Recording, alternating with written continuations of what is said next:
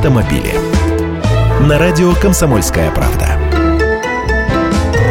Здравствуйте! Минтранс предложил ремонтировать дороги реже, лишь раз в 12 лет, но тратить на их содержание и ремонт больше денег.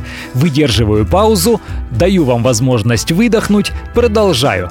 По мнению чиновников министерства, настало время оптимизировать нормативы денежных затрат на содержание и ремонт автомобильных дорог федерального значения. Новая редакция постановления правительства уже подготовлена и опубликована. Они говорят, что дела идут в гору, за последние 10 лет количество трасс, находящихся в нормативном состоянии, выросло с 37% до почти 70%, а к 2018 году и вовсе 85% дорог будут доведены до нормативного состояния. Речь тут идет про федеральные трассы, протяженность которых 52 тысячи километров. Сегодня цена содержания километра дороги первой категории составляет примерно 1 миллион 300 тысяч рублей. По новым правилам, содержание такого участка будет стоить почти 5 миллионов рублей. Капитальный ремонт — 126 миллионов против 31 миллиона по текущим нормативам.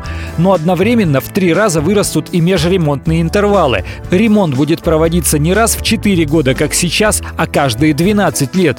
С чего бы вдруг такое случилось? Как поясняют в Росавтодоре, увеличение сроков эксплуатации стало возможным за счет применения новых технологий и современных материалов, делающих дороги более устойчивыми. В прогресс, конечно, верю, но чтобы ремонтировать раз в 12 лет, это настораживает.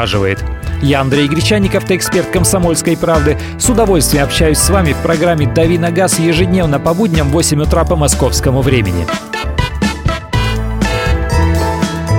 Автомобили.